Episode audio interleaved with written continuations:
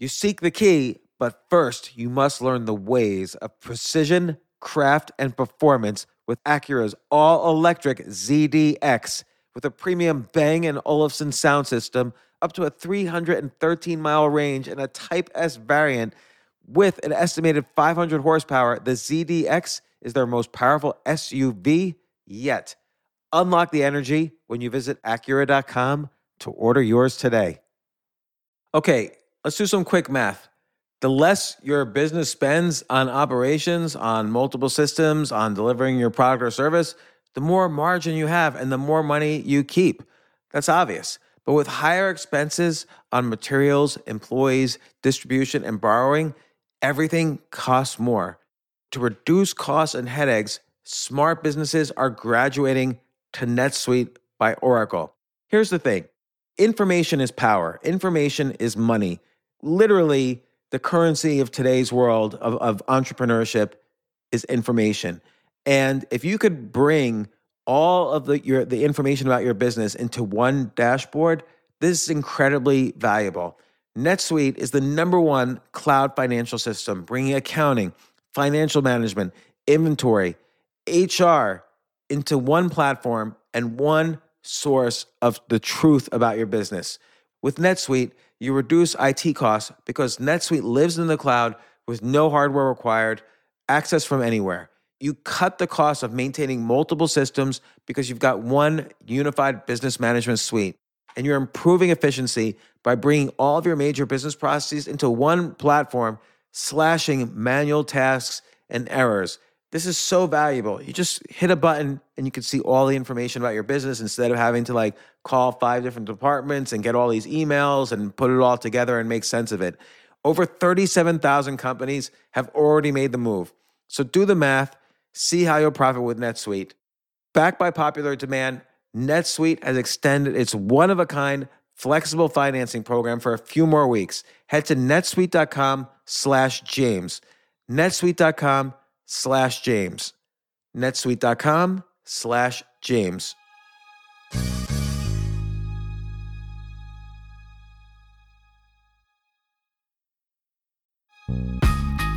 This isn't your average business podcast, and he's not your average host. This is the James Altucher Show. Today on the James Altucher Show. Imagine making a podcast that the sole intention is for people to fall asleep to it while listening. Kathryn Nicolai is the creator of the podcast, Nothing Much Happens. And she tells stories that she writes and, and makes up. And for the life of me, I can't listen to a full episode of her podcast without falling asleep. It works. It's gotten to the point where my wife, if she's like too wired, like we were just watching Squid Game on Netflix, and my wife was just too wired. She couldn't sleep. So she's like, Can you put on that podcast? And I put it on, nothing much happens. I swear to God, I don't even remember one or two minutes of Kathryn's soothing voice talking to me through Alexa from her podcast, Nothing Much Happens. She has 55 million downloads. It's one of the most popular podcasts on the planet. I called Kathryn and I'm like, How do you do it? And why did you do it? And what are you doing? She answered, Here she is. Oh, and before I forget, she talks about all the neuroscience behind what she does.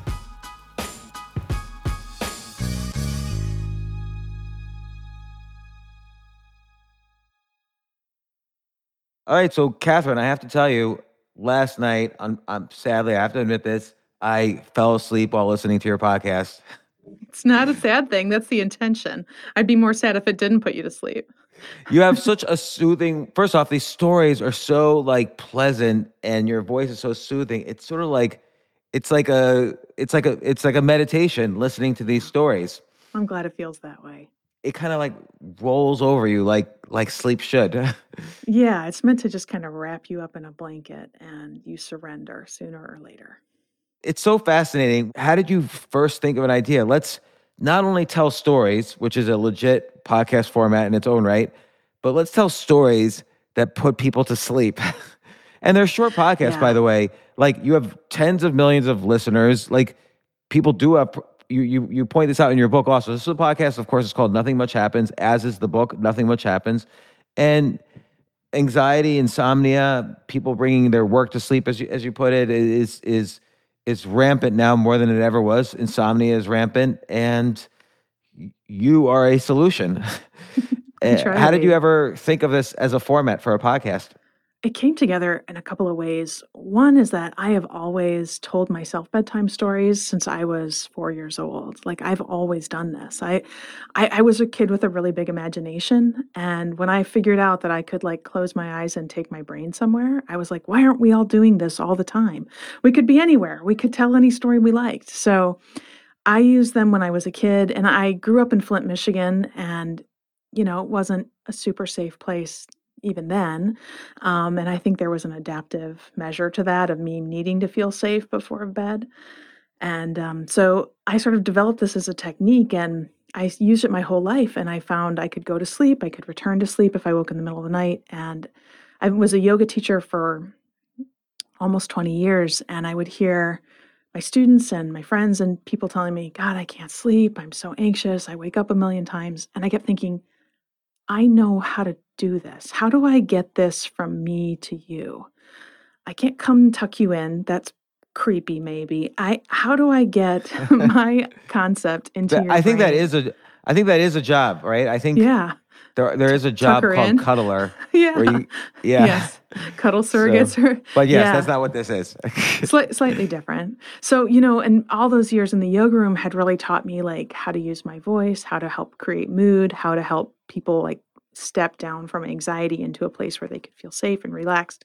So I felt like I had all the tools. And at first I wanted it to be a book, but I just thought, like, as a layperson who has no connections to the publishing industry, that just feels insurmountable that you're going to get a book published. So I put it on a shelf. And then, ironically, I was up in the middle of the night and um, I thought, oh, it's a podcast. And I remember like ordering a microphone, like sitting on the floor at three in the morning, like so sure that it was the right thing to do. And we launched like a month and a half later. it's really a unique format as a podcast. And my assumption is it works much better than the book because the podcast puts you to sleep. Well, some people do read the book to go to sleep, but I think the world has changed since for a lot of us. Most of us aren't holding a book at night anymore. and most of us are holding our devices. And even though we know that sucks for our sleep, um, that's the world we're living in. And walking that back, I don't think is going to be super possible for most of us.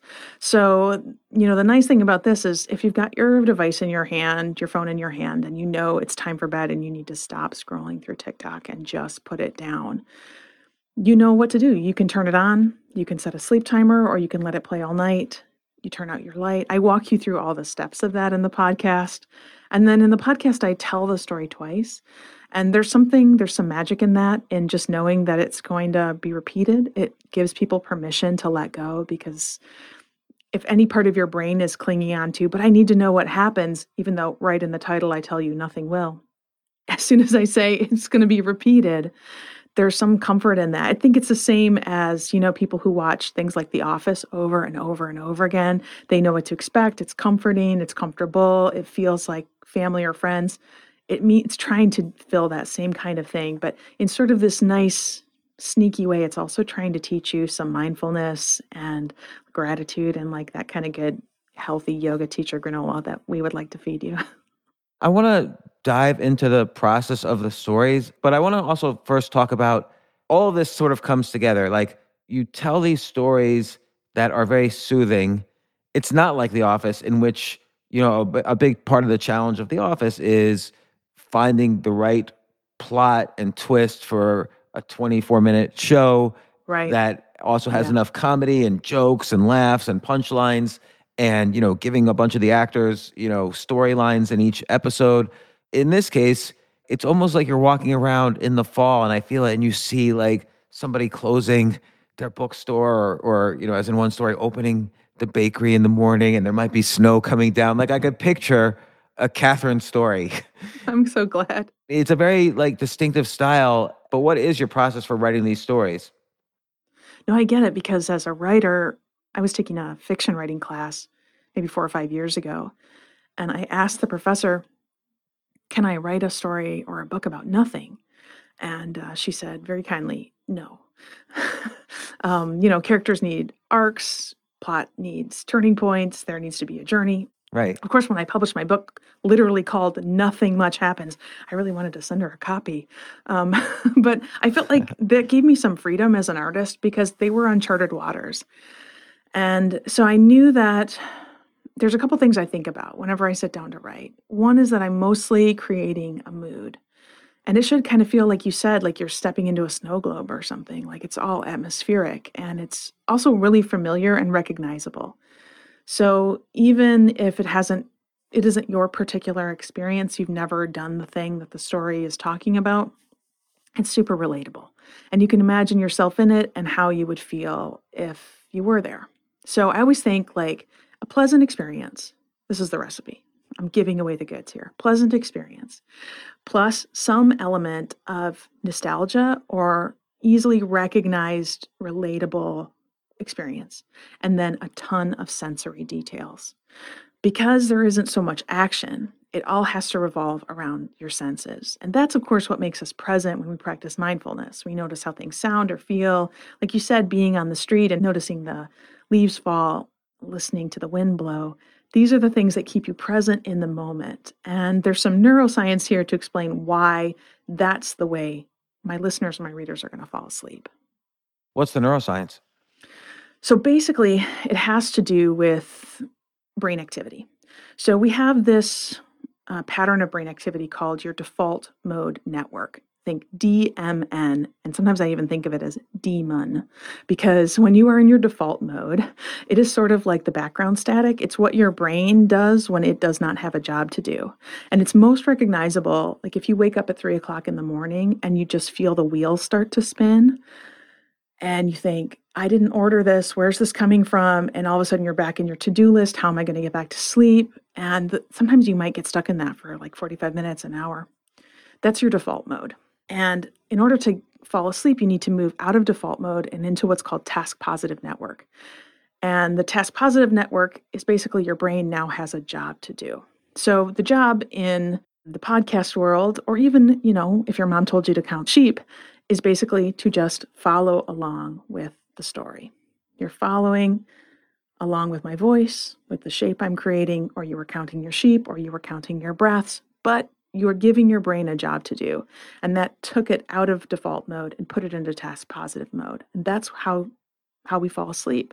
So in the podcast, I often remind people, you know, as they're falling asleep, you're listening to my voice, no problem. I bet you're going to fall asleep. But let's say you wake up in the middle of the night. You could listen again. Or if you just walk yourself back through any part of the story that you can remember, usually within 10 seconds, people will fall right back to sleep because they go right back to their task positive mode and they drop off. Has anyone told you like what's the fastest they've fallen asleep after turning on your podcast? Yes, because you know sometimes I t- joke that I don't know why I need so many episodes. because a lot of people have never heard 75% of them. So I say my name about 12 seconds in, and a lot of people tell me they're out by the time they hear my name because it is progressive. It's brain training, you know, so you start basically setting up this automatic response. It's a little Pavlovian. And so people tell me, you know, at first I had to listen to the whole episode, sometimes two episodes, and then it was 20 minutes. And now by the time you say your name, I'm out. It really takes pressure off me as a writer. I'm like, no one's even hearing this. Just right. Also, I feel like you're right. The absence of, I mean, the stories are beautiful. I'm not discounting the stories at all, but the absence of, it's it's basically not a thriller. right. It's Uh, not meant to be. Right. And so the, the absence of that must make the writing process, I hate to say easier because I'm sure it's not that. I'm sure it's very difficult to write these, but, uh, you know, you could basically take the elements of your day. Like it's probably good meditation for you actually while you're walking around your town to notice the small, beautiful things that inspire you. And then that's, a you could have a story about that. Yeah. And because of all my years in yoga, I felt like I, my brain was already trained for that, trained to look for good stuff. You know, we have this negativity bias that we inherited from our ancestors that basically means we give more attention and time and care to scary stuff than sweet stuff. Um, it just takes up more space and holds more weight in our minds. So, in order to have like a realistic view of the world, we have to go out of our way to look for good things. And that's not putting on rose colored glasses, that's actually just taking off the gray ones because our brain tilts us toward that negative bias.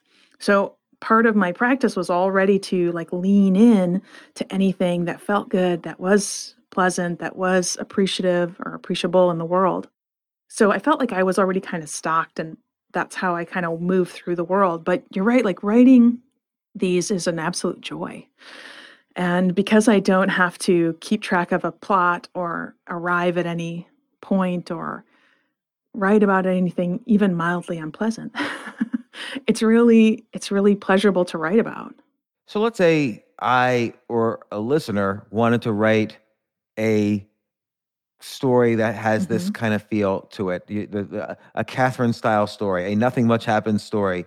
Like what what would be my process? Like how would I write a story like this? And I've written a lot and and continue to write, but I've never written a nothing much happens sort of story.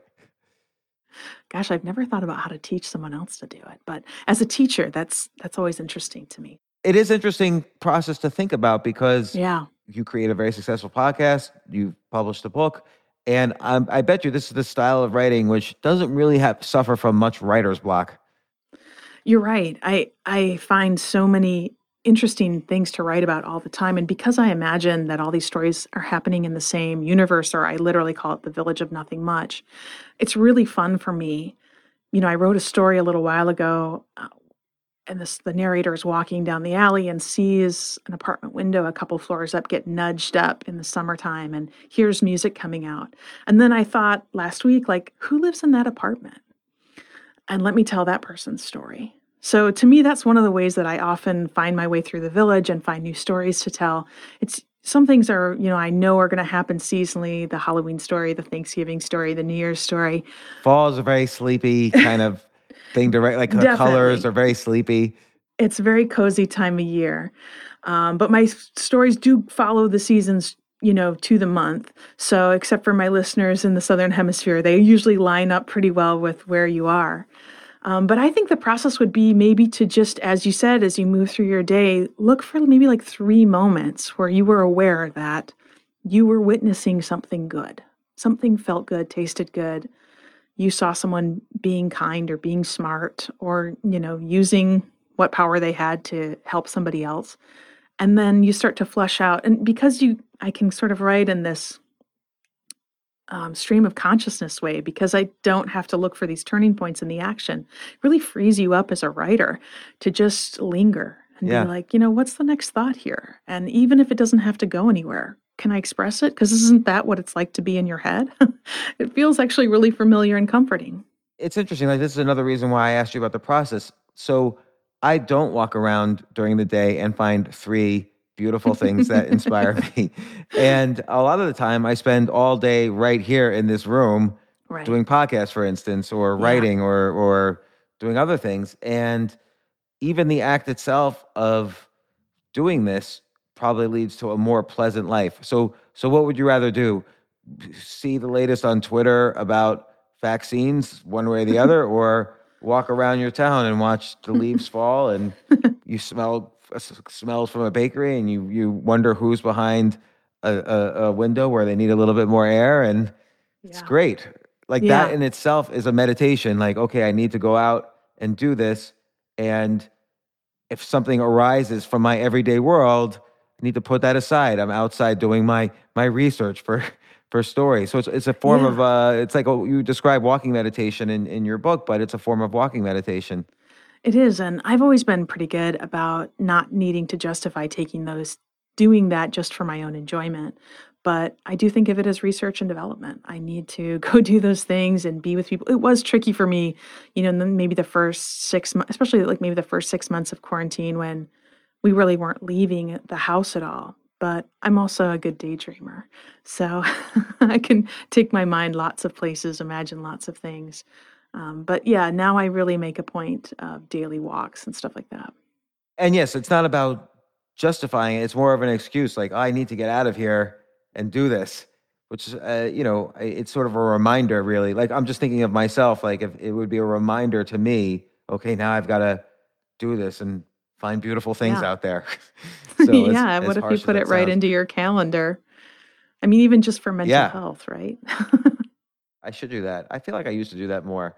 So you did this as a podcast, and I don't know what you were thinking in the beginning, but when did you realize, oh my gosh, this is going to be a huge success? Like how many how many downloads have you had so far? uh, probably around 55 million. 55 million. And when was your first what day was your first episode? It was in April of 2018. So we haven't been at it too long. Three and a half years. And so Yeah. 55 million downloads. That's that's very good. That's that's high quality podcast. Yeah. And like when did you realize, oh, this is I'm gonna make a living doing this? Well, it went pretty quick. Um, we got within the first month, we were on the new and noteworthy page of Apple, and that helped us really reach a lot of people. And I've never had to advertise it, but people talk about it and share it. And I even hear from physicians and people who work in mental health who tell me, oh, yeah, we use this all the time with our clients. I had a teacher yesterday who said that they used it with their um, sophomore class and somebody fell asleep in class, but she thought it was probably what they needed and it calmed everybody down. So I had a feeling that it would work. I had no idea it would get this big. I, and that it would help people in the way that I didn't see. Like I knew it would help people sleep. I really didn't anticipate how many people with PTSD, with night terrors, with really bad anxiety it would help. I hear from those people all the time, and that just blows my mind because I'm so grateful to be able to be a source of comfort in that moment. And I just didn't foresee how helpful it would be to people who have those kind of needs. So that part is really humbling. So so people pe- people basically listened to it and they said, "Oh, this is great. It put me to sleep. I'm going to share this with my friend who has Yeah. trouble sleeping." So you found that a lot of the growth was just Just organic, organic. sharing. hmm And I wonder why people chose cuz I never would even think of like a podcast. And this is why I, I credit your creativity. I never would think of a podcast to help me go to sleep. Like usually I would think of, "Oh, here's the latest device. It has vibrations on my wrist and it hmm you know, it's I'll wear dark blue glasses and Mhm. uh, all these things. So so people essentially have to choose your podcast, perhaps over these other things in some cases, and that's an interesting choice. Like, why do you think this is more successful than a lot of those sleep aids you can find there on Amazon? Yeah, I think because it has to do with your mentality, with how you think. You know, another reason that I wanted to create this was because I was I'm a huge reader and I've always read before bed like my whole life. But I noticed this trend in literature a couple years ago. Um, I call it despair porn because I would find that book after book after book, it was like the most upsetting combination of characters and situations, the least redeemable people, every single circumstance, as gut wrenching as it could be. I read like six books in a row. And I'm usually somebody who I don't stop halfway through a book. If you wrote a book and I started it, I'm going to finish it. But uh, I would close these books and then try to sleep. And I could not find a place to put my brain after being in that really upsetting place. And that's just fiction. So if you've been reading the news, where are you going to put your brain to successfully get sleep?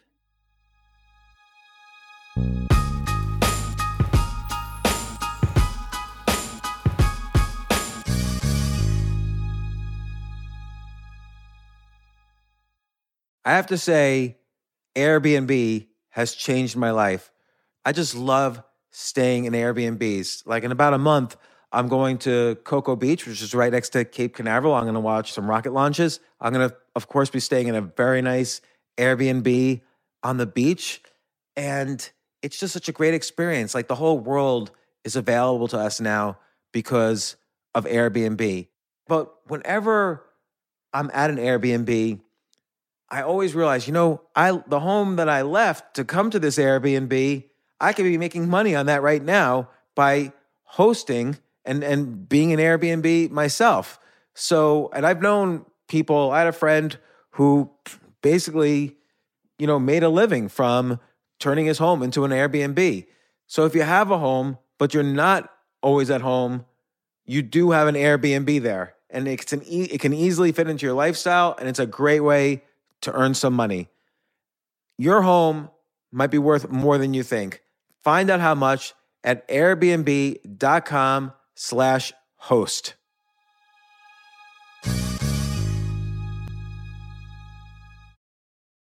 At the UPS store, we know things can get busy this upcoming holiday. You can count on us to be open and ready to help with any packing and shipping or anything else you might need. Is there anything you can't do? Um, actually, I don't have a good singing voice. the UPS. Nope.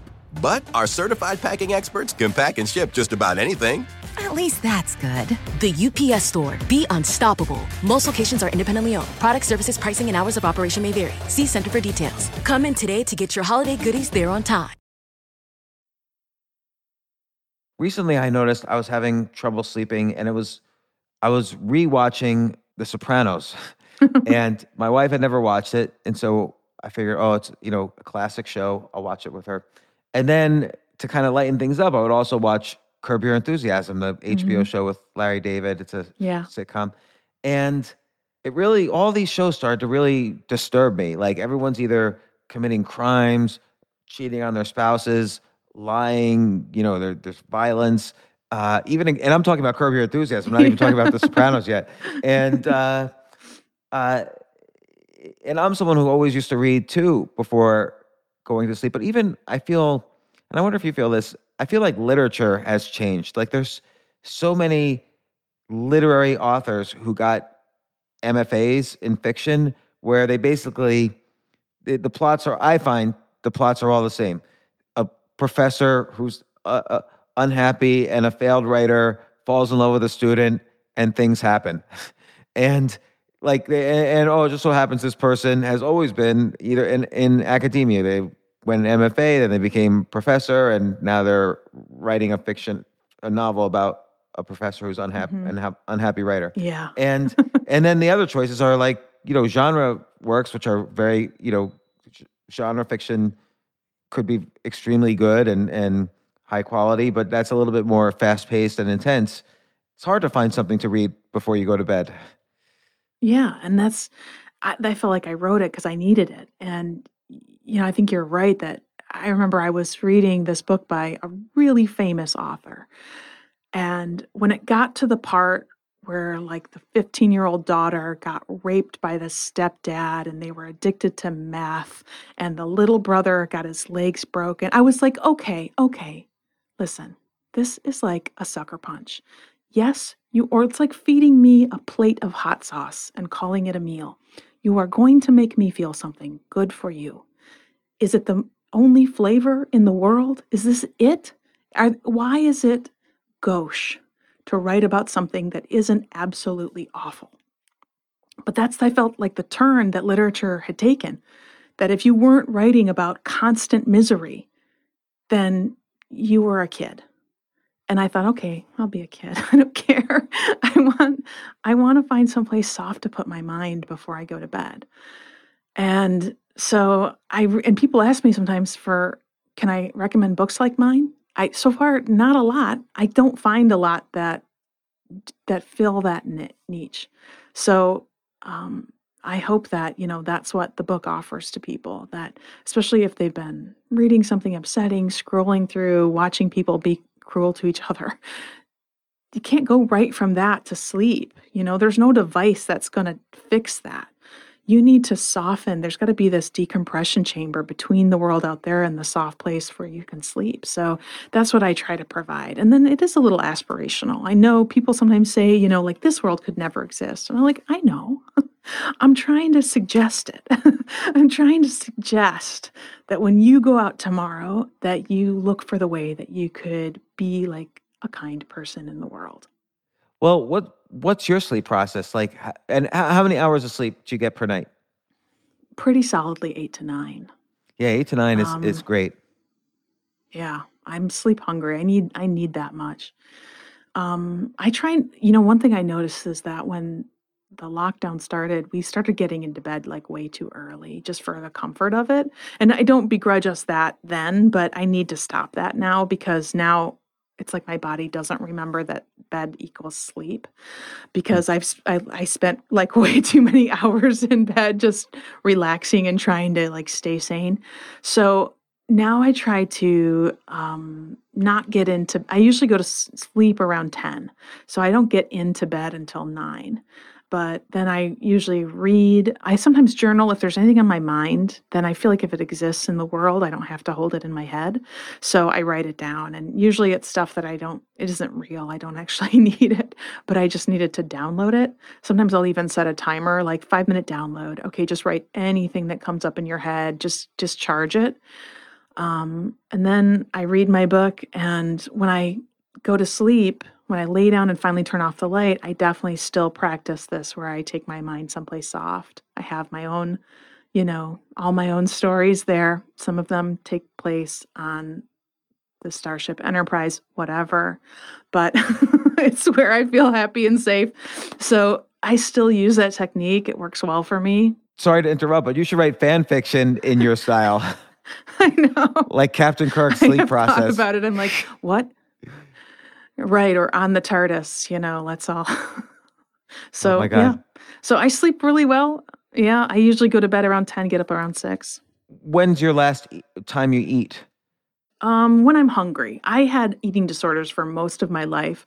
So to me, the most essential thing is to honor my body's instincts. Sometimes people tell me that they'll say, "Oh, I'm so hungry." When I re- listen to your story and I had food, and I say, "My dear, if you are hungry, please eat."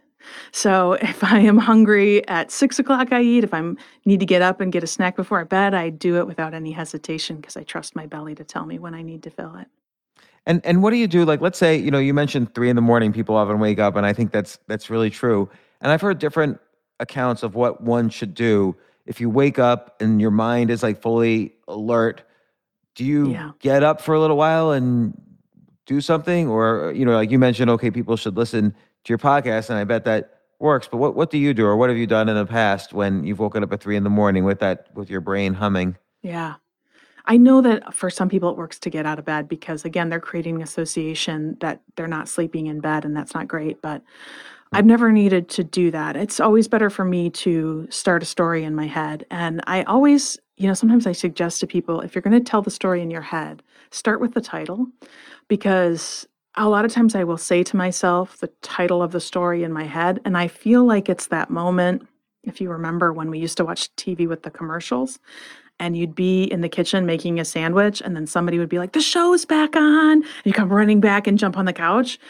As soon as i say to my brain the title as soon as i say a block from home okay the show's back on that means all this chitter chatter nonsense going on in the background of my brain needs to mm. shush it because we're about to watch the show and often within like 10 seconds of saying that and starting to walk myself through the details i pass right back out but that's Wow, you know so i've been doing this since I was four on the fly.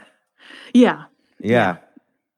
But I'm I, I'm gonna try this. Like I've never kind of told myself a story to sleep. So so so let's say I wake up at three in the morning. I'll think of something that happened during the day, something pleasant, and I'll tell a story about it.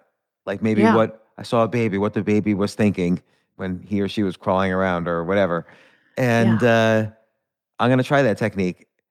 I think it works especially well too. If anything emotionally charged happened during the day, go way back to like a pleasant memory. Like maybe there's a house you lived in when you were a kid or when you were younger and you really loved that space. Like start at the front door and walk yourself through the rooms of the house. And just remember the way the light looked when it came in, how the doorknob felt in your hand. Start turning off the lights, lock the door behind you so you feel really safe and no one's going to bother you and just work your way through the rooms. There's no action there. It's just about the mood, the feeling of being safe, and the details of those sensory experiences. That's a pretty easy way, especially if you feel like, oh no, now I have to make up a story. That's more pressure. Start with something that you know really well that feels pretty wholesome and and like a comfortable place to be and just walk yourself through the details of it. All right, that's, I'm gonna I'm gonna I'm gonna try Let me this. This is a great this is a great idea. This is a great technique. And then what kind of yoga did you do? Where did you teach? I taught um, a lot of Ashtanga Vinyasa and slow flow styles, sort of for everybody styles. And I, I taught right up until two months ago when I sold my yoga studio, just because I need to do this full time now. So um, I miss it, and I still practice, but I do miss getting to teach every day. Oh wow! Congratulations on selling the studio though, and and making a living from the from the podcast. I, I Ashtanga is is interesting because it's very intense I never think of it as a soothing Mm-hmm. kind of yoga, but I do feel tired afterwards when I do it because it's it's really hard. It's like I, I don't know if it's I don't know other kinds of yoga really, but it's not really like a relaxing yoga. I found. Have you ever been to um, Yeah. Mysore where they kind of Ashtanga originated? Yeah, I haven't actually been to Mysore, India, but um, I did practice. Uh, my teacher would teach a Mysore style practice at 5:30 in the morning. I did that for years, and I would teach it myself. So you're right. Um, not every aspect of my life was super relaxing, but you know the structure of Ashtanga, it being sort of the same every time you do it. That I found very Yeah. comforting, and even though I would go into vinyasa, which is sort of like the the forms of Ashtanga all shuffled up, and we take all the rules and break them, then I would do that for a long time. Then I'd come back and do Ashtanga. I'd be like coming home. And I'd be like, oh, I know this so well. My body knows this so well. So, you know, even that had its comfort. Of course, in yoga, there's physical yoga, and then there's breath yoga, pranayama, which which Right. happens somewhat in Ashtanga. You breathe into the stretch, and then of course there's meditation, which I feel like a lot of yoga practitioners forget that meditation is just as important as the physical yoga in, in yoga, in in the real tradition of yoga. Yeah, we always said it was the highest form. Yeah, and, and I think that's a very important aspect of, of sleeping. And, and people misunderstand often what meditation is. And not that I'm going to be an expert and explain it, but I will give my my version. I'd love to he- hear what, what you think. It's it's Sure. basically just noticing things. And it's okay to get distracted, but then you pull out and say, Oh, I was just distracted thinking about this person who yelled at me or this thing I'm stressed about. I my mind went down that path. Yeah. And meditation is just constantly about noticing all of those things that distract you. And that and that's basically it. Yeah, that's it. You know, I would usually describe it as a special kind of attention, which is just non judgmental attention, which is like you say, if your mind wanders, you don't get frustrated. There's no disappointment there. You just notice, acknowledge, oh, yep, I just uh, got distracted. And then I start back and uh, at my breath or whatever the focal point of my attention is. So, yeah, I taught a ton of meditation. I, I trained in uh, Vipassana style meditation, which is a traditional Buddhist style. It's like the 10 day go away, sit in silence kind of meditation. Um, and um, that's a gift. I feel like I'm so glad I did that because it really uh, shifted things for me. You structure your podcast in terms of seasons. Why do you do seasons? I, maybe I should do this. You know, initially it was because I did three months on and then took three months off to write and record the second season. And then um, I started doing podcasts every other week. And I had a, you know, a room in my house made up so I could record them. And I, so I didn't need to take the time off. But my audio engineer was like, please keep the seasons. It's too much for us to keep track of. So, Wow. and now we've now we've gone to weekly episodes, and then on my premium channel, I also have a bonus monthly episode. So um, now we have, I think, 108. We've we've done a lot of sleepy stories. What I like about your podcast too, the idea of it is it's very unique. Let's say a million podcasts launch this year, 999,000 of them will be interview podcasts, kind of like mine, Yeah. although I've been experimenting with the format a little bit in, in other ways. If someone was going to start a podcast today, how would you suggest they think about having a unique format? Yeah, it's tricky. I get asked this a lot, and usually, you know, my advice doesn't correlate because, like you say, my podcast has a different kind of setup than what it's going to be for most people. So I usually say, look for a need and then fill it with something quality. I saw this need for a way for people to settle into sleep, and I tried to fill it with something quality, and I was successful. You know, and then I think also adjust your um, expectations a bit. If you do uh, an interview kind of podcast and maybe it's quite a niche area, it's not going to appeal to 100% of the population. So adjust yourself a little bit and redefine what you consider success to be. You know, if it's going to be I pay my bills with it, or it's going to be it helps somebody have a better day, or it's going to be I had an interesting conversation and I learned something new. You need to think about what success means to you as a podcaster. And it can't be a one size fits all experience just because we're creating really different things. People often will write to me as other podcasters and say, "Oh wow, your podcast was number 4 today." You know, in the health section, I saw it there. How did you, how can I do that with mine? Usually I say, I don't know. I don't really know how I got there either, except I try to make things as quality as they can be. I think audio quality is super important. Um, and so I have a good engineer and you know i pay him i don't expect to get things for free i feel like that's another mistake new podcasters make is sometimes i'm on these groups and i see somebody saying you know i want to do it but can i pay somebody $15 no you cannot that is a Mm. professional you need to pay them properly for and, their you, time and you're right. you know Audio quality is like the key thing because no one's gonna. Yeah. People might. I've noticed early on, people might listen to something if they really love the content. They might listen to a podcast with, with not high audio quality, but they're definitely not going to share it. they're not going to recommend it a hundred percent But it's interesting though. I'm going to deconstruct a little bit what you said. You started at the age of four telling these stories to yourself to put yourself to sleep. Like this is like a a lifelong passion for you in a weird way Yeah. of yeah writing intersected with sleeping. You know, Yeah. between the yoga and the meditation on the sleep and the telling yourself stories to sleep and, and writing and writing these particular kinds of stories. This is almost an intersection of everything you've done in life in podcast know. form. And and I That's encourage people to to look for themselves. Like, let's say you're tired of being an accountant. What did you love doing at the age of 10 or 12 or 13? And how has that aged? Meaning, like, you're not going to tell yourself the same stories you told yourself when you were four, but you have maybe a more sophisticated take on storytelling. And you might not have done yoga or meditation. You didn't even know what it was at age four, but your stories have that element now. And Yeah.